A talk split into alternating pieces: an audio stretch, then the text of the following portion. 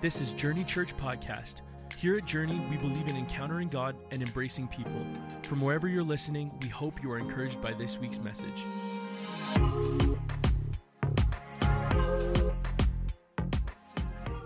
to winter yesterday. I put away all my coats yesterday for full assurance that it was going to snow sometime in the next couple weeks. But uh, it is really good to be in God's house. We're going to continue, as Pastor Dave said, to um, in our series called All In. Can I get some house lights, please? Thank you. Uh, this is because my eyes don't work very well anymore as I've approached middle age, and I can no longer see you anymore unless there's house lights on.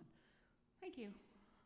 It's also because it's a bit weird being in the dark for that long, right? Yeah, we're all glad we got some lights, I know.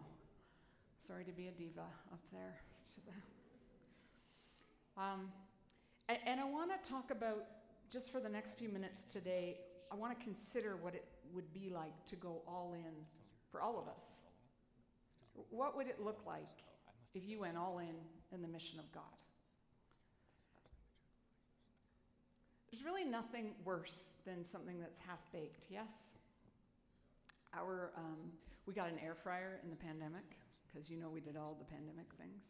And those of you that got an air fryer, you know it changed your life. You know that.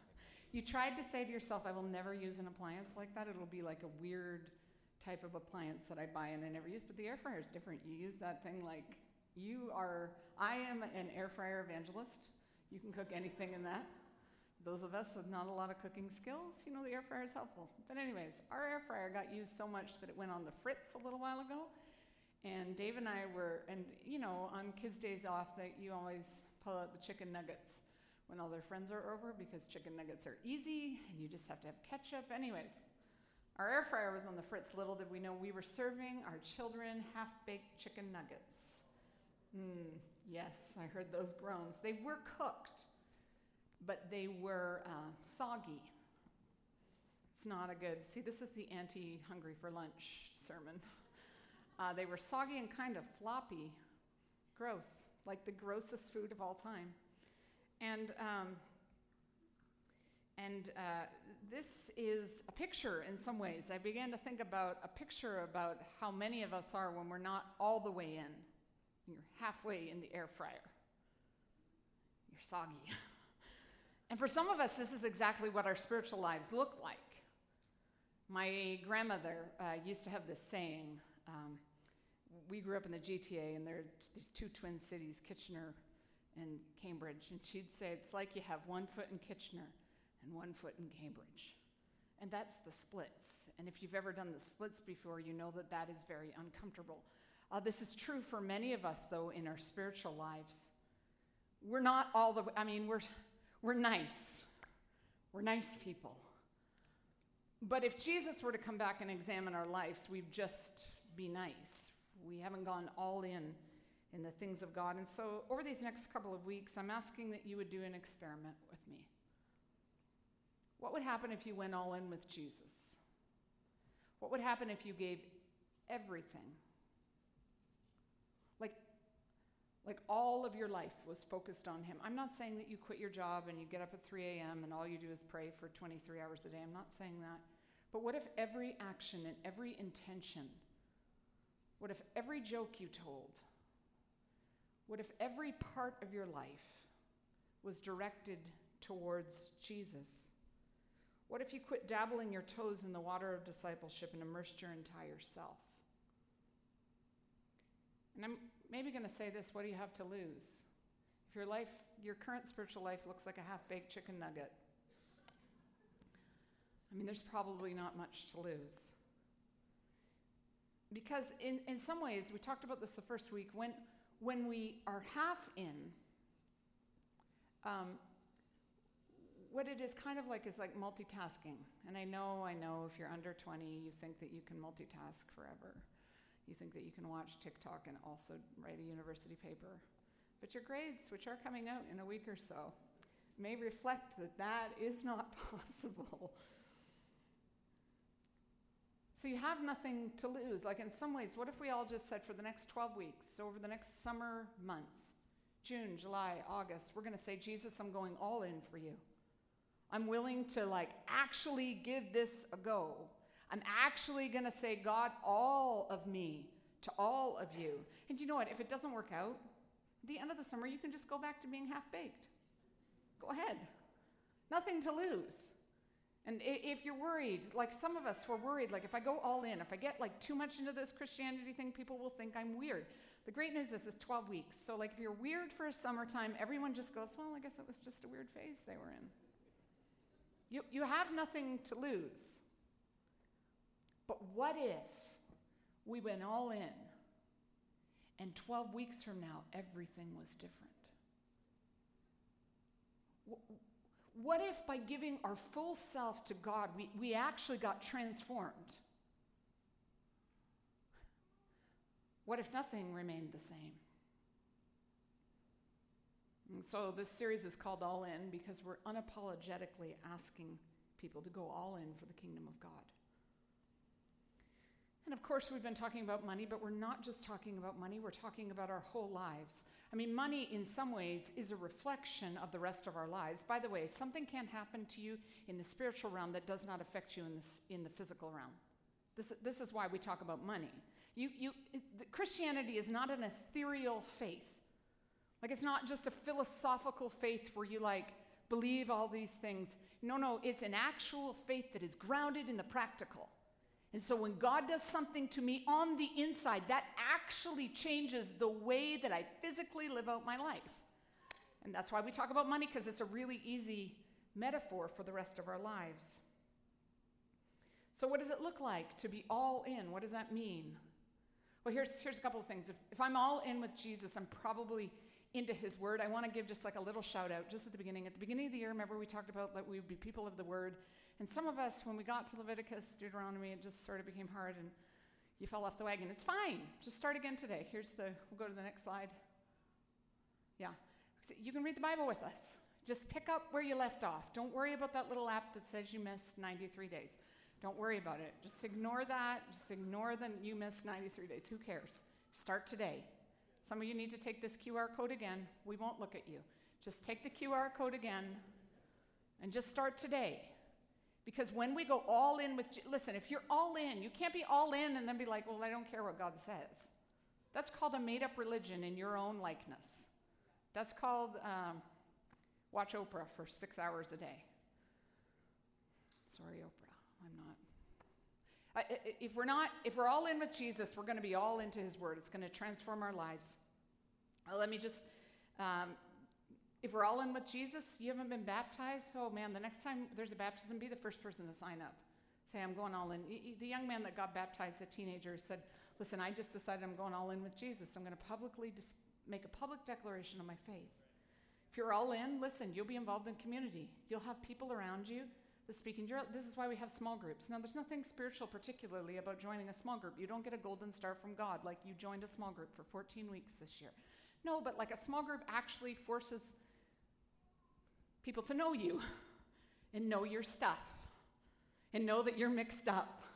Because some Mondays you come in my small group, listen, in my small group, some Mondays we come and cry, and some Mondays we're angry, and some Mondays we're happy and cheerful. You know, just people know you don't have it all together. This is why, this is why, this is why we say, listen, my desire is that everybody in our church would be a part of a small group. I know you're busy, I know you're important, and I know you don't have time. Um, but I am going to say this to you you don't have time not to be in community. Because you might be in a good season in your life right now, but there are going to be valleys that you will walk through and you will need other people. And, and young man or young woman that has a boyfriend or a girlfriend, your boyfriend or girlfriend is not enough. Man or woman who is married, I am happy you are married, praise the Lord, but your husband or your wife is not enough. Because you know what we get? We get this like weird bias when we get married, and you you know what's best for you. Your wife says something, you're going to say yes. You're totally right. You want to egg that person's house? That's fine. Go ahead, do that. Because you want to continue to sleep in your king size bed. We need, okay, so there's a lie in our culture that tells us if you'll just get married and have two kids, that's all you're going to need, just that and Jesus. It's a lie.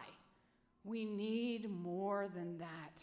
Now, I'm not saying you don't lean into your husband, you don't lean into your wife, you don't have good, you just need more than that. We need each other.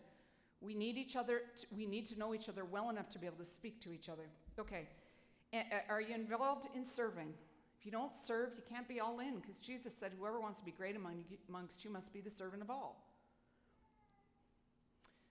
The thing is, I always thought that serving would always be fun,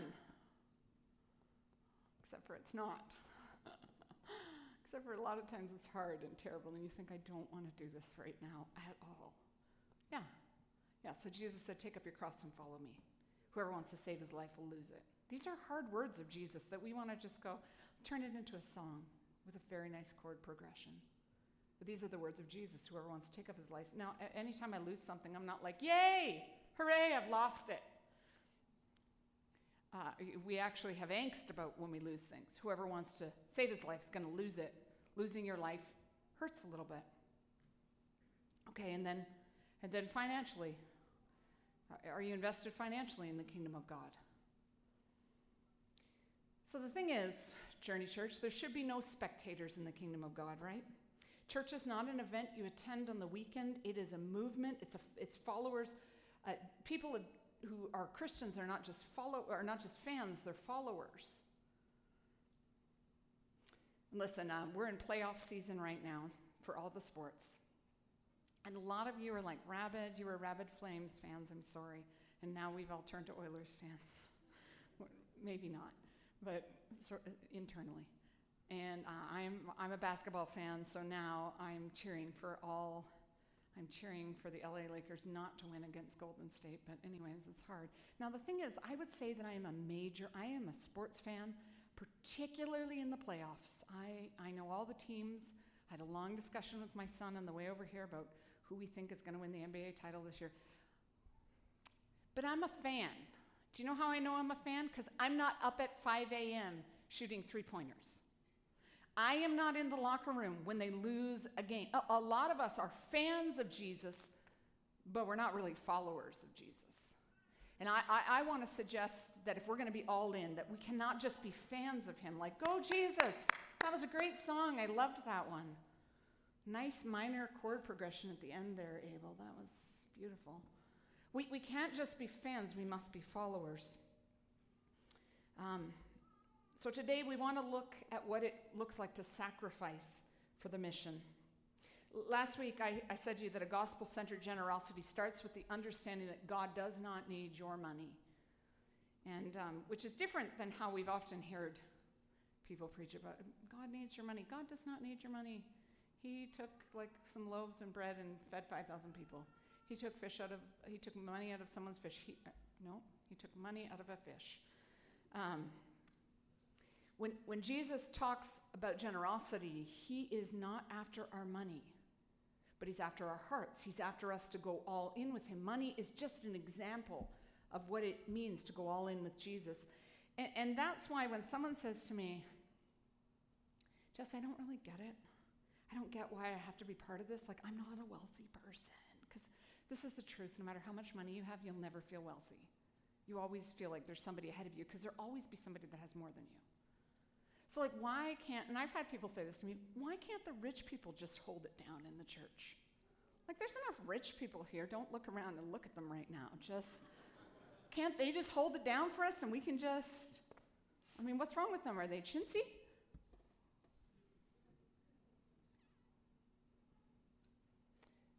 But we're not giving because God needs. See, that's the mentality that says we're giving because God needs it. Like all the rich people should give money and everybody else should just. Um, we're not giving because God needs it. Jesus once watched a young woman give two mites into an offering and said that her gift was worth way more. So it's not about how much you give, it's just a, that we give. This is part of our heart posture towards God. And both rich and poor alike should give, res- give in a way that responds with a sacrifice of our heart, something that represents a transfer of treasure and trust from our heart. That's why David, in, when we talked about last week, said, I won't give unto the Lord that which costs me nothing. Because the question is not, how much does God need and am I able to supply it? The question is, what statement does my giving make about my heart towards God? Okay, so now here are the questions we asked last week. What does what you do with your money show what you love most? What does your giving show that you most trust in? What does what you do with your money reveal what kingdom you are serving? How you spent your money last week, what does that reveal about what kingdom you're serving? And what statement does your giving to God make about his value to you? And I know right away people react against this. Well, you can't say that I don't value God because I don't give money. Except Jesus did. So God's primary purpose is giving in giving is not to get money out of our pockets, but to get the idols out of our hearts. Generosity is not something he wants from us, but for us. Okay, so our example this week is found in Exodus chapter 35 and 36. It's one of my favorite passages in the Bible because we're going to talk about this in a second. It's the first time in the Old Testament that the Spirit of God comes and rests on people. And uh, it's, a, it's a really important passage of Scripture. I want to read just a few passages of it. The context is this God has delivered people from the, has delivered the children of Israel from Egyptian slavery after 500 years. And he is now leading them through the desert with a pillar of, of smoke by day and a fire by night. He's doing all kinds of miracles. He's fed them manna in the wilderness, given them water from the rock, and safety from all their enemies. All of this is extraordinary. And he's taking them to the promised land. And in Exodus chapter 35, they are um, going to build a tabernacle for their God to reside in. Exodus chapter 35, verse 4 Moses said to all the congregation of the people of Israel, This is the thing that the Lord has commanded. Take from among you a contribution to the Lord. This is the very first offering, every pastor's favorite passage. Whoever is of a generous heart, let him bring the Lord's contribution gold, silver, and bronze, blue and purple, and scarlet yarns, and fine twined linen, goat's hair, tanned ram skins, and goat skins, acacia wood, oil for the light, spices for the anointing oil, and for the fragrant incense, and onyx stones and stones for setting for the ephod and for the breastpiece. Then all the congregation of the people of Israel departed from the presence of Moses, and they came everyone whose heart stirred him, and everyone whose spirit moved him, and brought the Lord's contribution. So they came, both men and women. All who were of a willing heart brought brooches and earrings and signet rings and armlets, all sorts of gold objects, every man dedicating an offering of gold to the Lord. Okay, I want to make a few observations about this text. The first one is this they gave in response to the command of God. So God was clearly leading them. They weren't building something for God, they were cooperating with God as God was building something through them. Listen, when you give, you're not giving to God. God is building something through you, and you're participating with Him.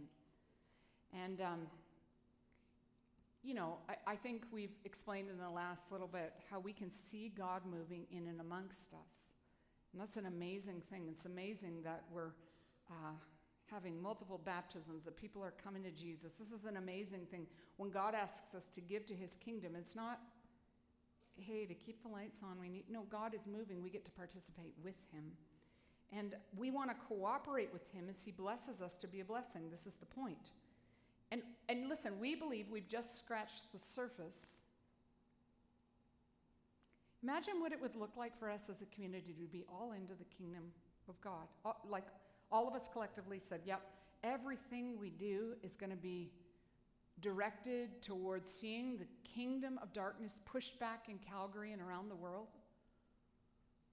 That would take a concerted effort of all of us saying, yeah, I think, I think this is what, I, I think God's got, I think we're on the precipice of something really exciting. I think three months from now, when we roll into September, we're going to see the Lord do extraordinary things in our midst. And I, I just, I feel so blessed to be standing here today, to be part of something that together we're going to look back on and say, yes, certainly God was with us. You know, past grace is a promise of future grace. God didn't bring our two congregations, two congregations together and put us here miraculously just to say, you know what, just have a nice little cozy church. I hope you all enjoy each other and I hope the coffee's good. No, no. What God started, what God it, it puts a spark to, He intends to set ablaze. This is the promise of God to us from Philippians 1, verse 6. We, I, I just believe we're standing on the, in, in the midst of something good, and God is asking us, Will you go all in with me? It's never His, listen, the desire of God is for us to be transformed.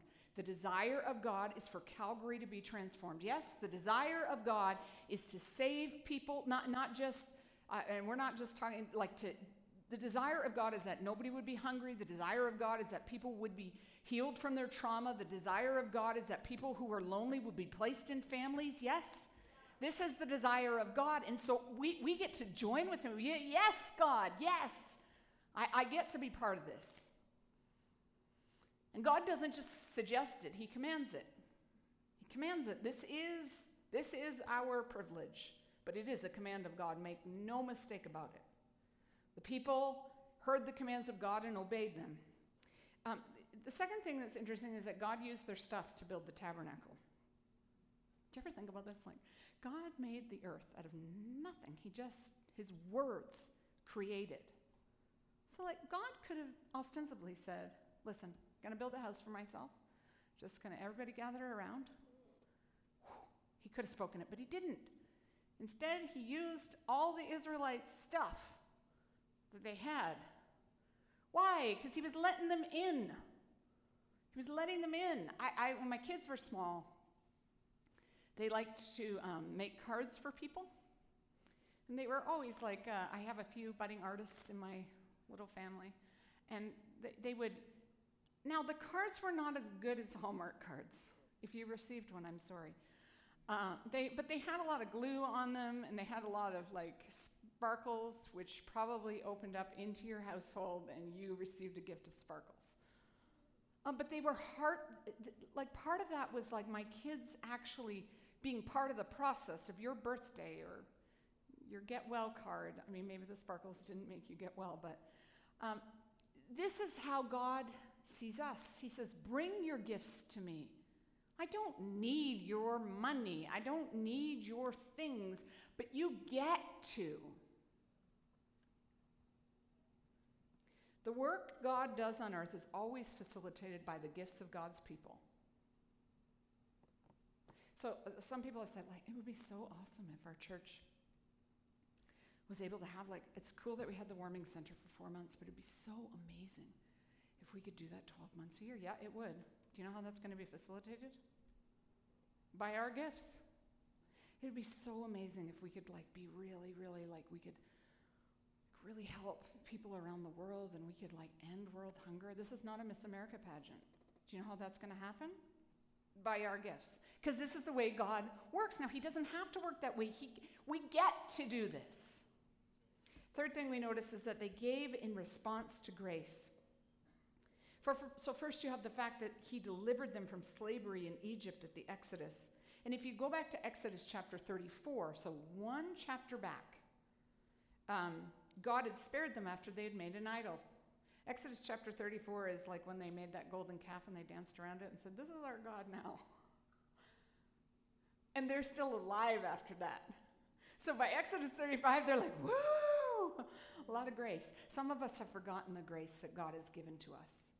And we're just entitled to be like free. We're entitled to be saved. We got our get to heaven free card. We got that golden ticket in our back pocket, and that's what it is. The Israelites gave in response to grace. Uh, in fact, here's um, an interesting observation. It says that they gave brooches and earrings and signet rings and armlets, all sorts of gold objects. Do you ever wonder where did they get those from? So, that, so they had been slaves for 500 years. Now, the last time I checked, slaves didn't get a lot of gold bands I often read this and thought, well, there must have been three things. You know, somebody hid it. But actually, if you go back to when they were leaving Egypt, uh, you'll remember that the scriptures say, Exodus says, and God made the Egyptians um, pleased with the Israelites. Like, and they, they were to ask, the Israelites were to ask for all their jewelry. And so they did. And the Egyptians, God made them favorably, dis- favorably disposed, the scripture says, to the Israelites. And they gave them gold brooches and rings and a- armlets and all the things we read about in here. So the thing is, the Israelites never earned those gold things, anyways. They were all from God. When they were given them back, God had just given them to them, anyways. What, we have to remember is that everything we have is God's, anyways. He gave it to you, anyways. You're hoarding it all to yourself, like, this is mine. Can't believe that pastor is trying to tell me to give my money. It's all God's, anyways. They gave in anticipation of the future. God had promised them through Abraham to make them a blessing to all the people by bringing the light of his presence to the nations. Listen, every Israelite that was trailing that desert knew that they were called to be a light in the future. That what they were doing here was not just about what they were doing here, but in fact, what they gave in that moment allowed you and I to be sitting here today. Did you ever think about that? That their gifts were not just, it wasn't just like, hey, let me just give an arm bracelet and we'll make it like a fancy tent for God. It'd be amazing. No, no. The revelation they got on giving, the revelation they got on giving preceded them for thousands of years. You and I are sitting here today because a few people got revelation on what God had called them to do. Your giving to the kingdom of God is never, it's not just like buying a stick of bubble gum, you buy it, you chew it, the end. It's like an investment fund. You're investing in the future of what God wants to do. And, and I, I don't know that any of them anticipated that this is what it would be. That one day we would be sitting here remembering their story and being taught by it. And I don't know when Jesus will come back and this whole world will, but but I do know I, I want to invest like there's going to be another 3,000 years. That someday, someday, people will be sitting and saying, you know, those people at Journey Church who once held tightly to things, but then remembered that it was all God's, anyways. I'm sitting here because of that. Then we, we see also that their giving was both free and spirit prompted. I just want to read these verses again. It says, Take from among you a contribution of the Lord. Whoever is of, gen- of a generous heart, let him bring the Lord's contribution. When I was a kid, I used to think, Well, I'm not of a generous heart, so I guess I'd be out of it. Listen, even when you're little, do you know how easy it is to be stingy? So easy to be stingy, isn't it? Like that feeling, like we all become the Grinch. I, I actually think the reason why that is a classic show, because it's a very weird show, I mean, a creep in a green suit taken off. If you don't know what the Grinch is, don't worry about it. This will not make sense. But the reason is because we can identify with that character. Because we're all kind of Grinchy. Unless you really practice. Unless you really, no, nobody comes out of the womb going, you know what, I am a generous person, generous of heart. We're, we're generous for things we don't care about. But let me ask you about that thing you collect. What if you had to give it half of it away today? Some of you just went, like things you don't care about, who cares? It's easy. Things you care about, that we're all, we got to work on being generous. Okay, and then it says, and then everyone whose heart stirred him and everyone whose spirit moved him and brought the Lord's contribution to be used for the tent of meeting, for all its service and for the holy garments.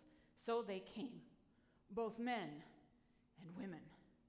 All, were of, all who were of a willing heart brought an offering to the Lord. All the men and women, the people of Israel, whose hearts moved them to bring anything for the work that the Lord had commanded by Moses to be done, brought it as a free will offering to the Lord. Okay, so what do you see here? There's freedom, no compulsion.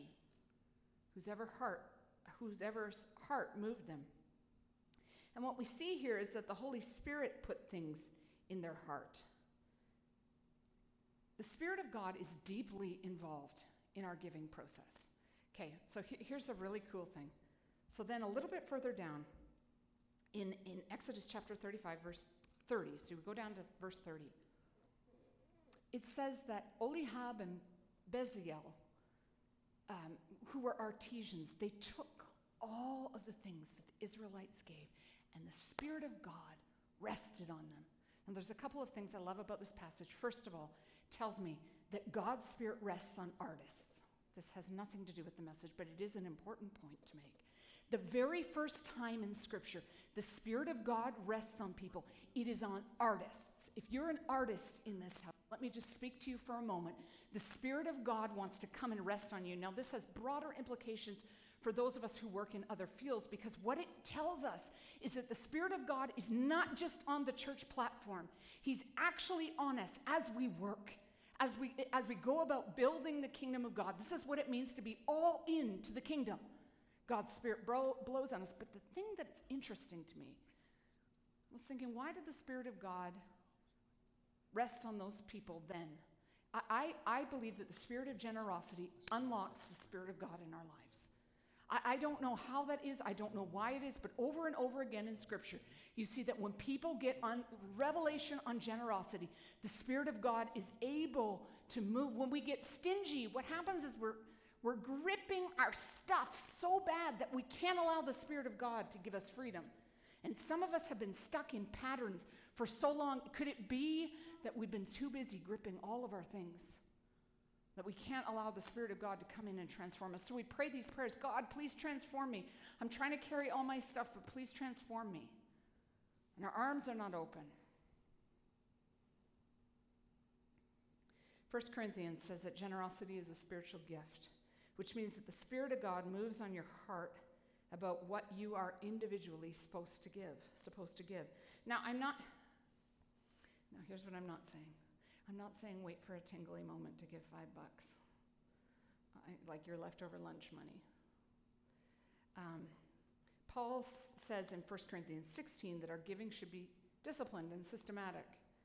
Um, he says at the first of every week you're to set aside money. But what, I'm, what I am saying is that you should be seeking the Spirit's counsel on this.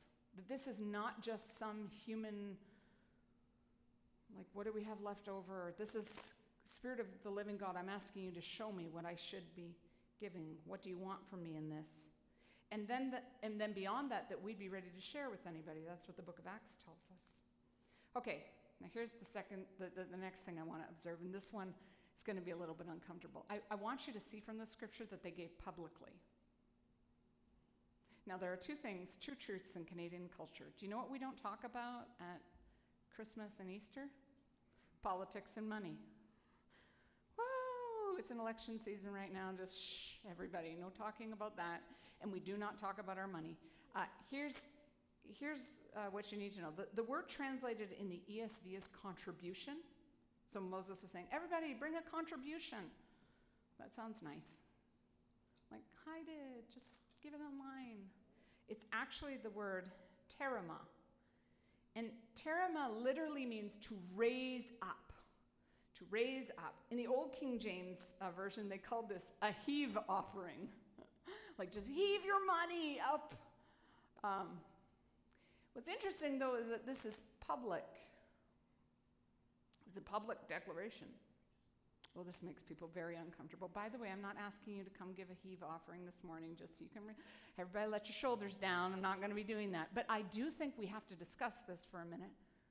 When was the last time with one of your friends you had a discussion about the, your, the generosity of your heart? I was trying to think about this. When has anybody ever challenged me on this?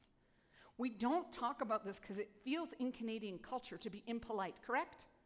Correct, yeah. So, so, but the problem is, if we're not discipled in this area, we've got to gape. Now, listen to me. If you had a friend who's in, let's just say they're in your small group, and they're out, um, I don't know, they're cheating at work, and you know it. You think you'd say something to them? Yes, you would. If you were a good friend, you would. If you knew that somebody was at home beating their husband or wife. I don't know. I, I would pray that we would say something because that, that's an area of, but we're weird about money. And this tells me when I'm weird about something, do you know what it tells me? That I got issues around this topic. That I have issues around it. When I can't talk about it, it's because it's, I still got a little bit of work to do in this area. I, I want to suggest, I want to suggest that we learn to get a little bit, it, it, you know, for years of my life, I didn't, I would go years without talking to the congregation about money. I wanted to talk about more fun things like, um, I don't know, like following Jesus with all our, like Leviticus, a lot more fun things. the book of Revelation. It's been a year. If you've been here for a year, it has been a year. We have done a lot of. I wanted to talk about things like that, and I had a pastor friend to me. In fact, it was Pastor Roy Holmquist, who is the pastor of Northwest Family Church. I told him, "Oh, Roy, no, I don't like to talk about money. I'm never going to talk because I don't. I remember the '80s, Roy. I know." And he just, in a Roy way, in a way only Roy could say, said, "So I guess you're not, not really committed to really discipling people's hearts, hey?" He just smiled at me. Okay, okay, sure. But, but mostly I realized that it was because I was uncomfortable, but because it was uncomfortable for me. It was uncomfortable for me.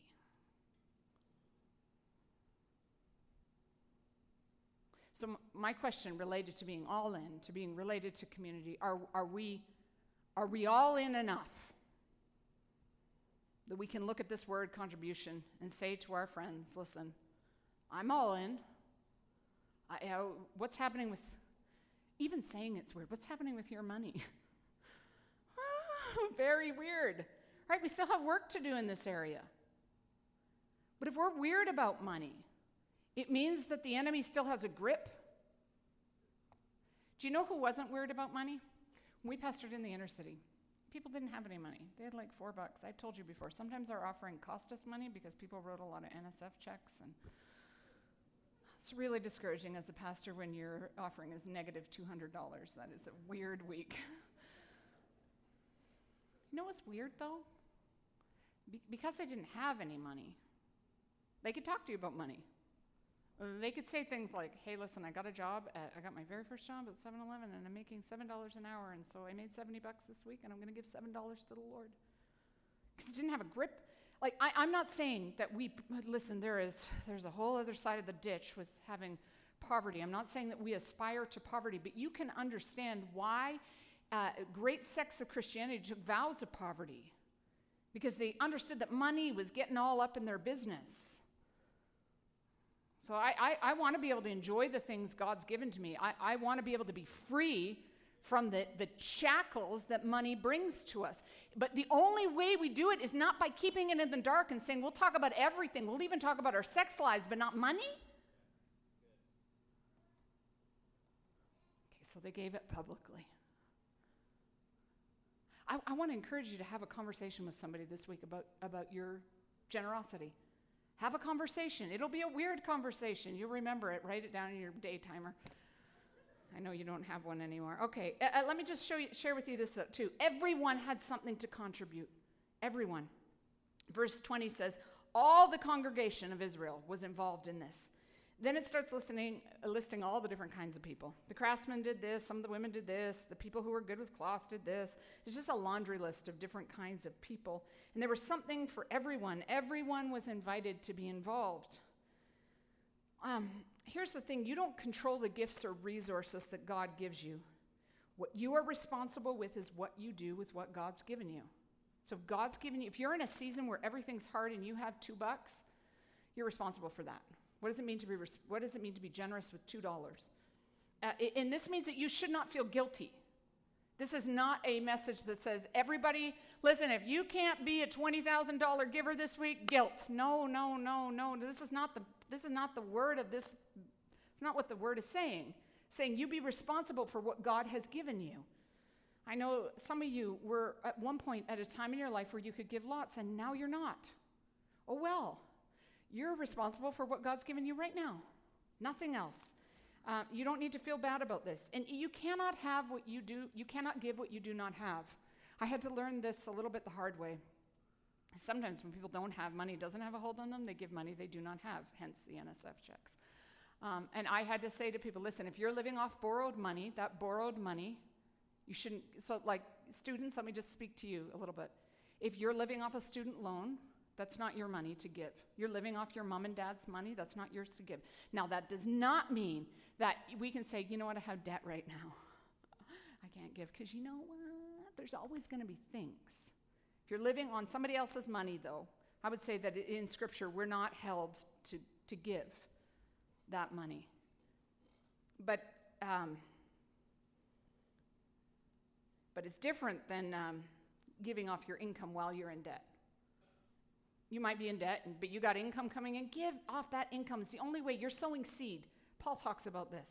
You're sowing seed. Okay, now here's my favorite point. My favorite observation. Point number eight. They had to hold a congregational meeting to tell them to stop giving. Is my favorite verse in the whole Bible.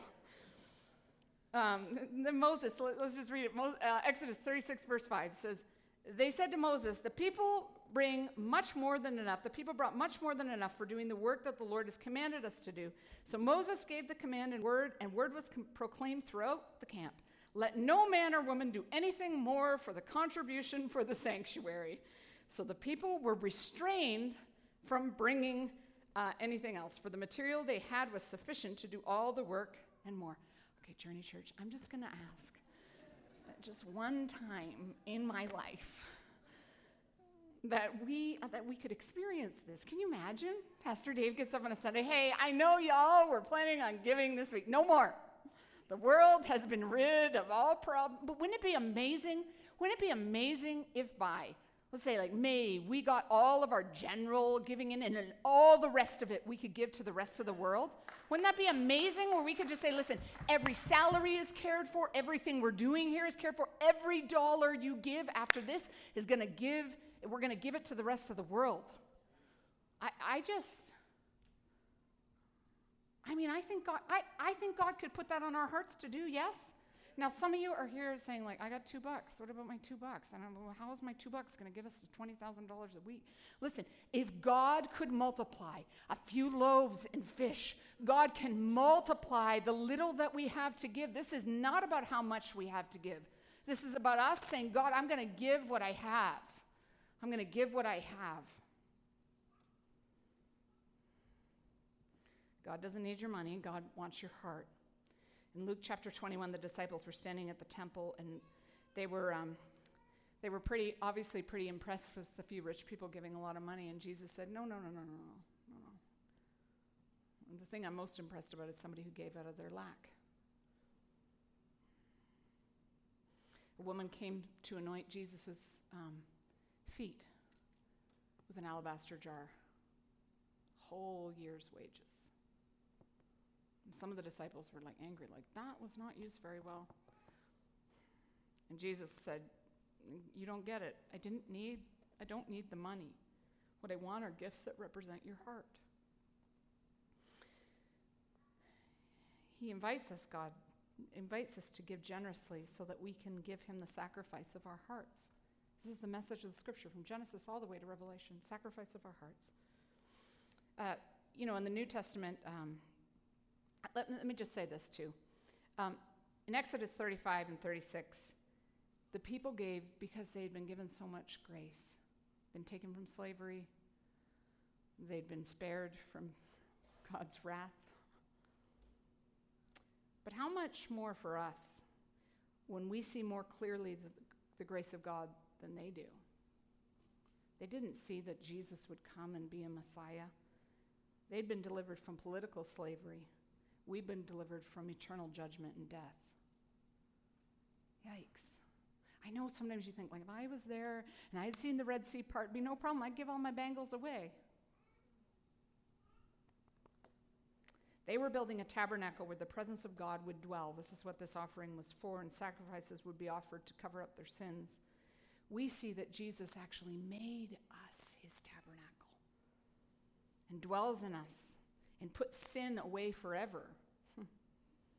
If that's how they gave in response to what they had seen, how much more, how much more should we give?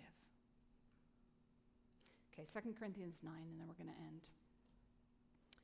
Um, I, I want to show you that this principle from Exodus 35 and 36 is found in the New Testament as well.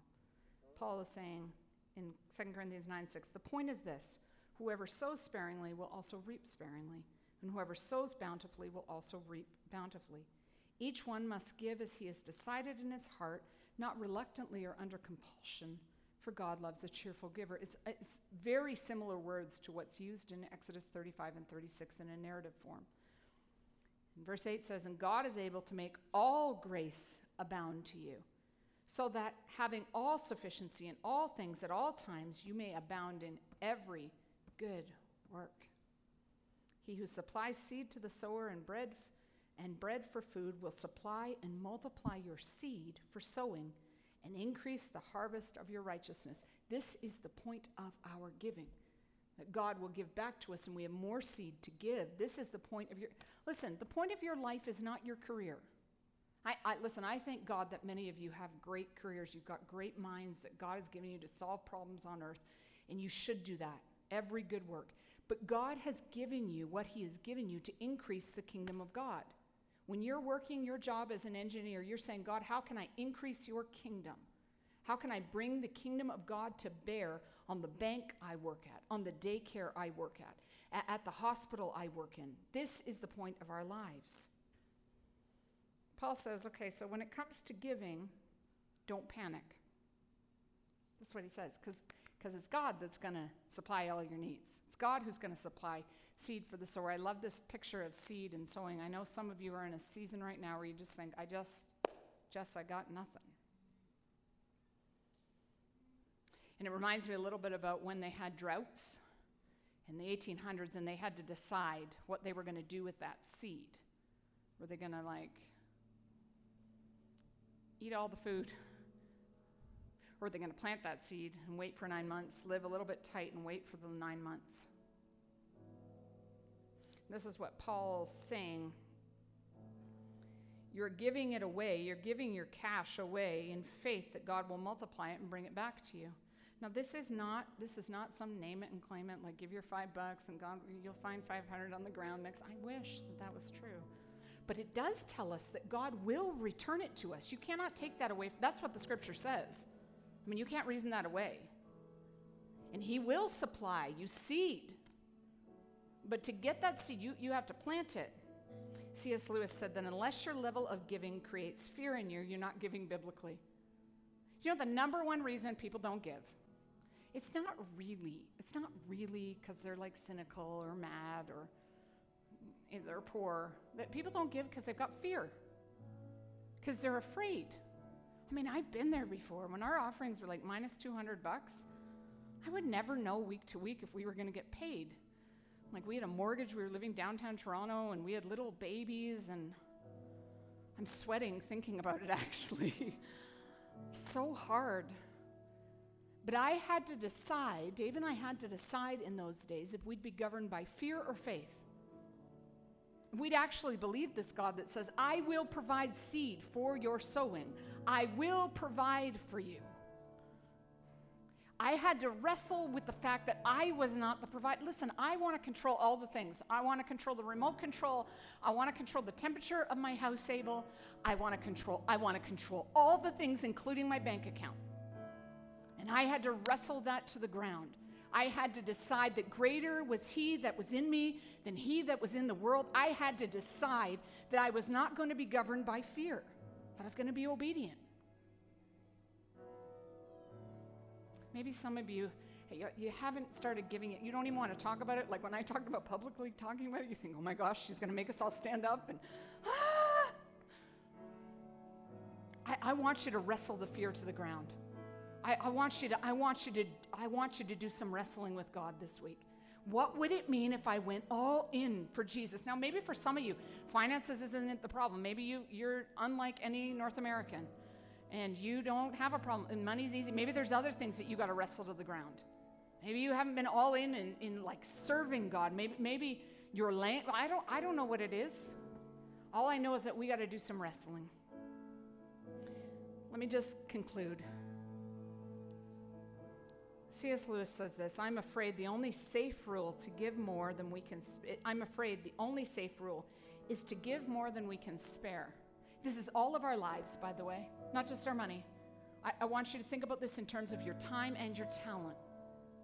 The only safe way is to give more than we can spare. If our charities do not at all pinch or hamper us, they are too small. There ought to be things we should like to do and cannot do because our charitable expenditures excludes them. Woo! I read that this week and thought, are there things that I can't do because I'm giving too much? Like, are there times that I have to say to my kids, hey, kids, you know what we're not doing? We're not going to Starbucks for the 10th time this month because, we, because we're deciding that we're giving to the kingdom of God. Are, are there times in my life where I say, you know what I'm not going to get? New shoes. Because, I, uh, because I'd rather give to kingdom partners where people are going to come to Jesus, where, where kids are going to be like fed and like, w- w- oh. Are there things I have to say no to Jessica on because I've decided to say yes to Jesus on? This is what it means to lose our life for the kingdom of God. This is what this is what the world listen, listen, the world is not looking for people that just are fractionally nicer. The world is looking for people like Jesus who lay down their lives for the kingdom of God.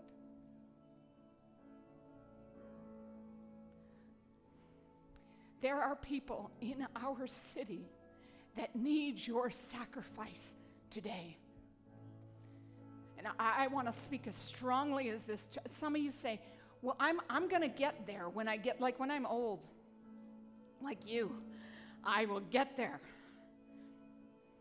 Let me just speak. Listen, in most churches, in most churches where the move of God has come, the move of God has come because the young people stood up and said, I will be counted. And some of you are young and you don't have money and you're still in school and you're stressed beyond belief. I want to call you to sacrificial giving. Start now before you have more. You see, somebody said this the higher we get, the more your bank account grows. And I pray that all your bank accounts grow in Jesus' name and you get to enjoy good things. This is not about us not enjoying good things. But as our bank accounts grow, we have further to fall from. Because you remember, do you remember when you got your first thousand bucks in your bank? And you thought you were rich? my, my 16 year old son was talking about this. He said, Last summer, I went from no money to a thousand bucks. Remember when a thousand bucks seemed like amazing? And then you realize it's like sand in your hands. And then when you got that first tax return back and you're like, listen, the more we get, the harder it is. Start now when you have 10 bucks. Start now when you get a paycheck for five bucks and you only can give 50 cents. Start now when you got nothing. Now, if you got something here, I'm going to call you to do something courageous. I'm going to call you to say yes to Jesus from the top of that bank account. I'm going to call you to say, Yes, God, because sacrifice doesn't look the same for, like some of you have been given lots of money, and I thank God for, but, but it's not, if you're really honest, it's not sacrifice. You don't even notice it's gone. You're not, you're not denying yourself. This is like extra lunch money. I, I, I listen, I'm believing that there are going to be people that come to Journey Church who they can give a million bucks, won't even realize it. Now, it makes some of you nervous because you, you got a bias against people with money.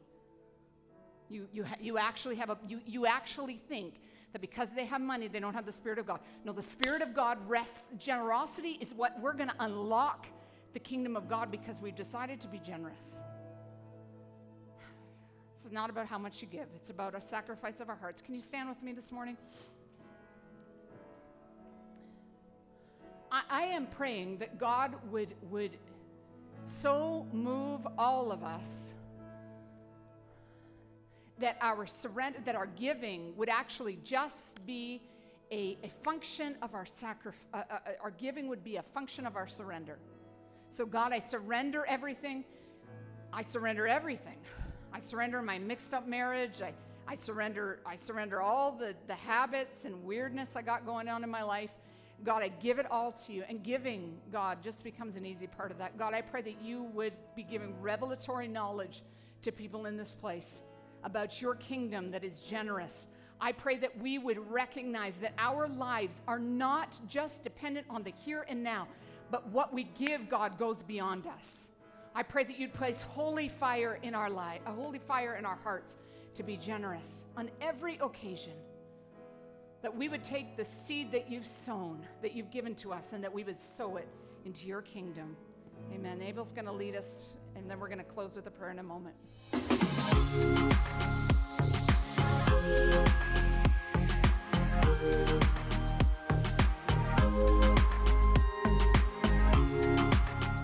thank you for joining us today on Journey Church Podcast. For more information about our ministry, visit myjourney.church.